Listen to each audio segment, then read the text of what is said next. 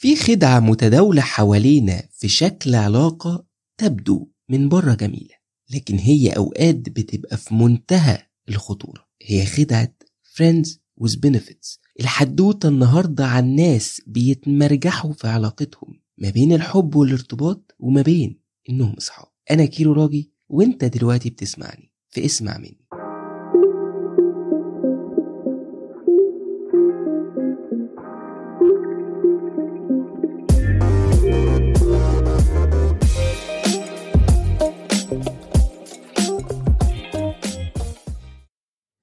اللي منكم بيحب أو مهتم أو بيتابع السينما الأمريكاني كويس هيعرف فيلم مشهور نزل من حوالي 11 سنة كان في 2011 تقريبا. لو أنا فاكر كويس كان بيحكي عن الحدوتة دي اسمه Friends with Benefits.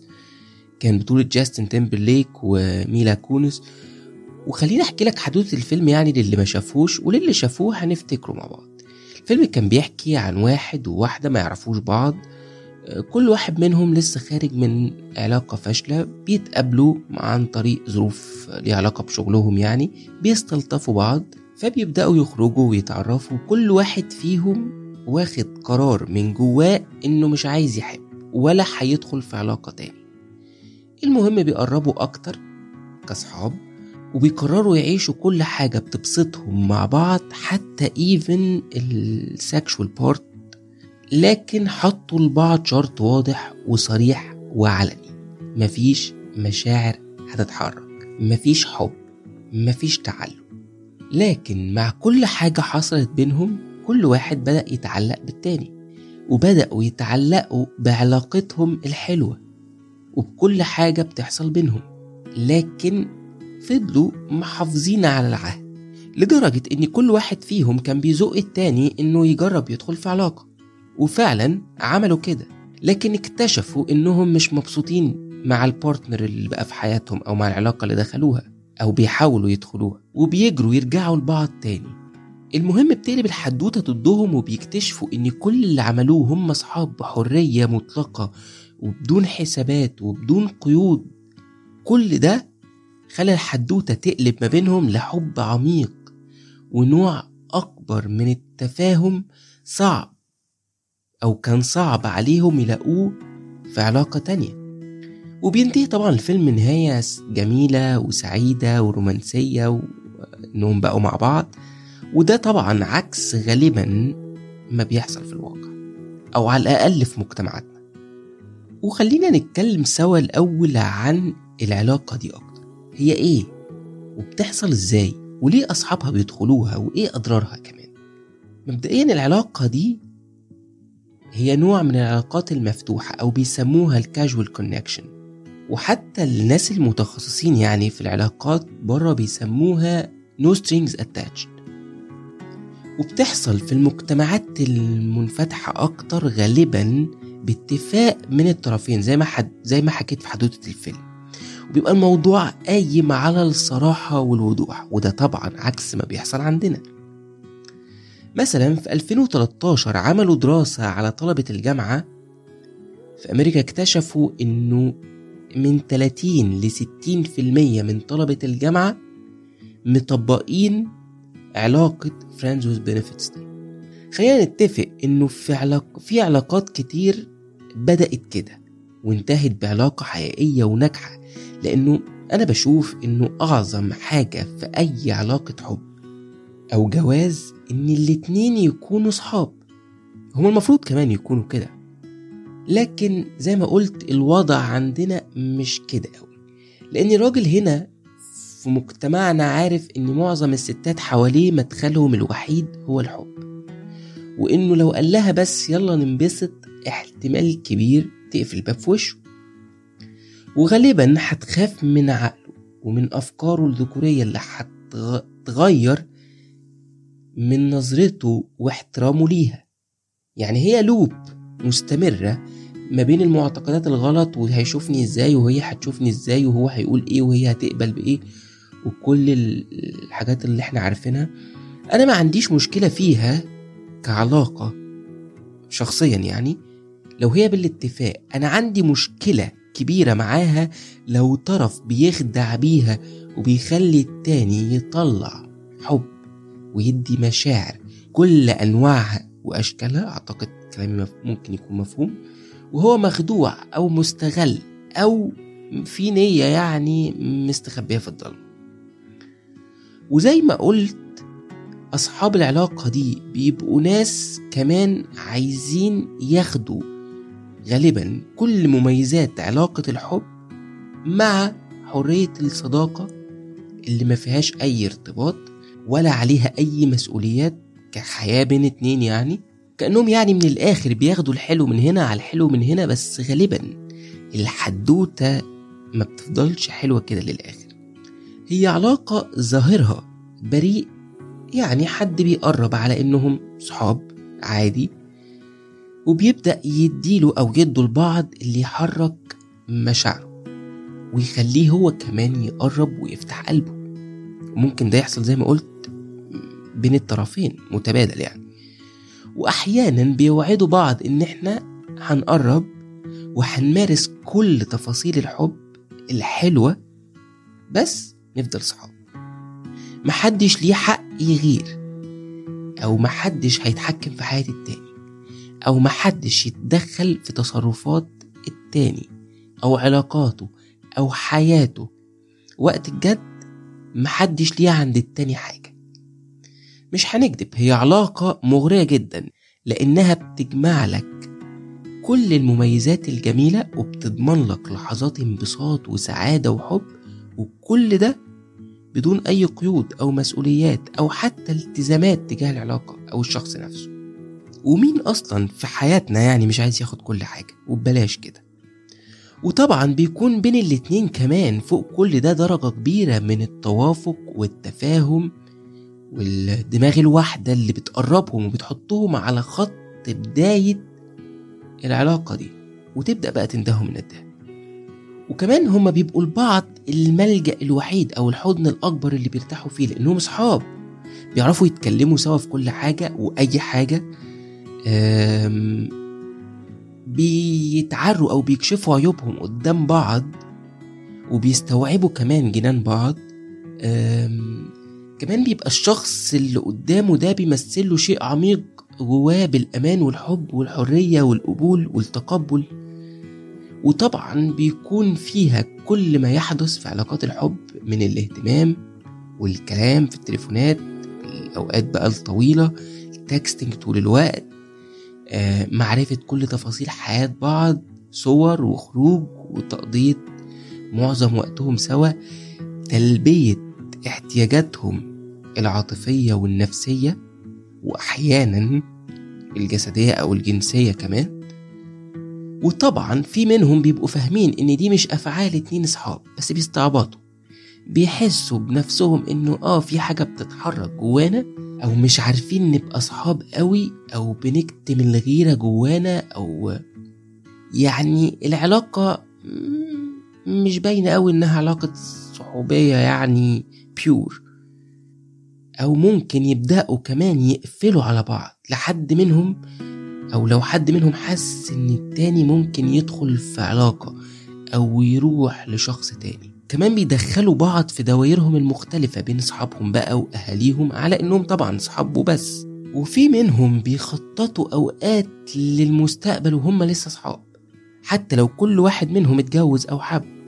وطبعا ده بيطلع كذب وهيتفضح أول ما حد فيهم يعمل كده فعلا. كمان معظم اللي بيلجأوا للعلاقة دي يا إما ضحايا لعلاقات فاشلة قبل كده زي ما حصل في الفيلم يا خايفين من المسؤولية أو الارتباط أو تكرار جرحهم أو ناس راغبين بقى في الانبساط والعيشة بحرية ودول بيبقوا أغلبهم رجالة عشان نكون واضحين يعني.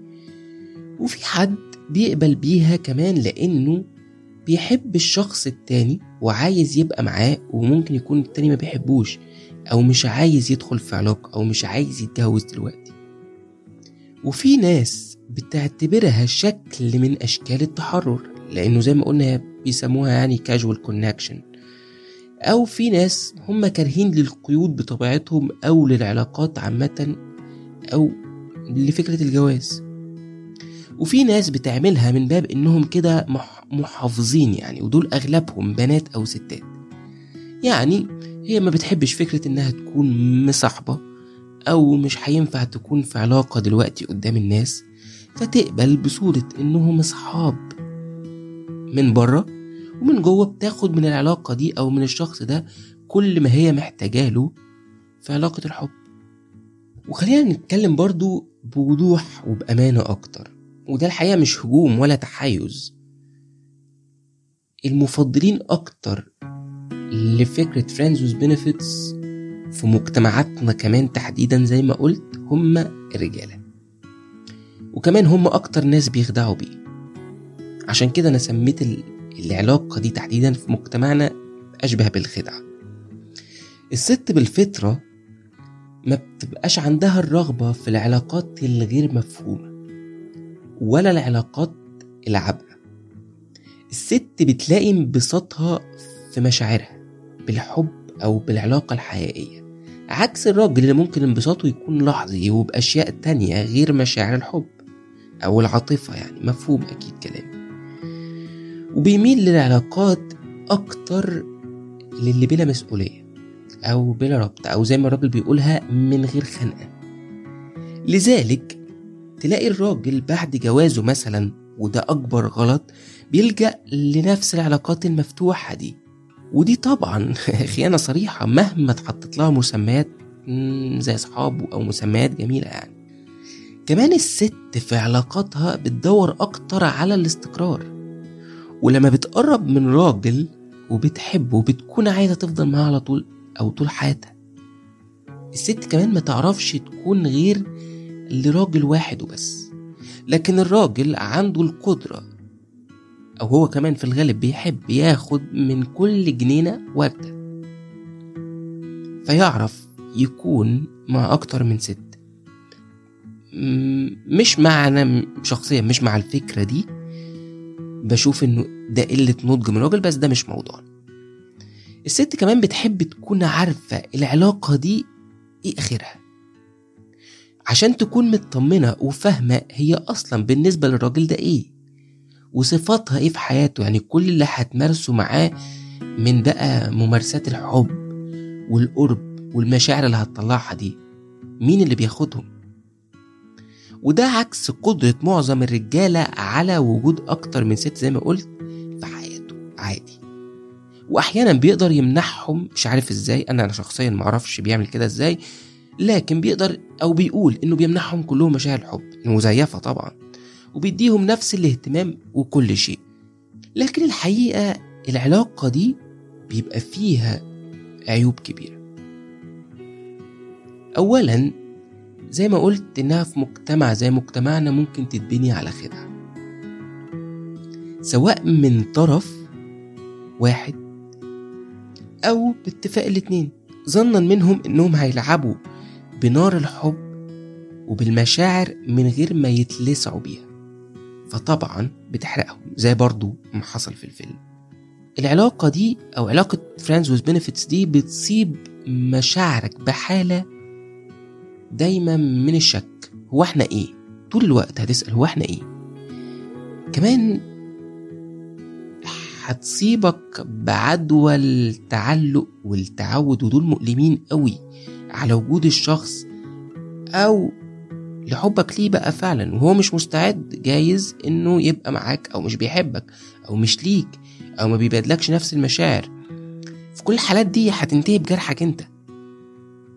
كمان العلاقة بتفضل مفتقدة لأهم عقد من وجهة نظري وهو عقد الحب. علاقة ما فيهاش رابط. ما فيهاش عهد حقيقي. طول ما ما تقالش فيها بحبك أو بحبك صراحة أنا بالنسبة لي علاقة ما فيهاش عهد. قد تؤدي للعهد ممكن تودينا لعلاقة حب كاملة بعد كده. ده ما عنديش مشكلة فيه أكيد. لكن مفيش أي حاجة بتديك حق على الشخص ده أو حتى حاجة بتلزمه بأي حقوق تجاهك.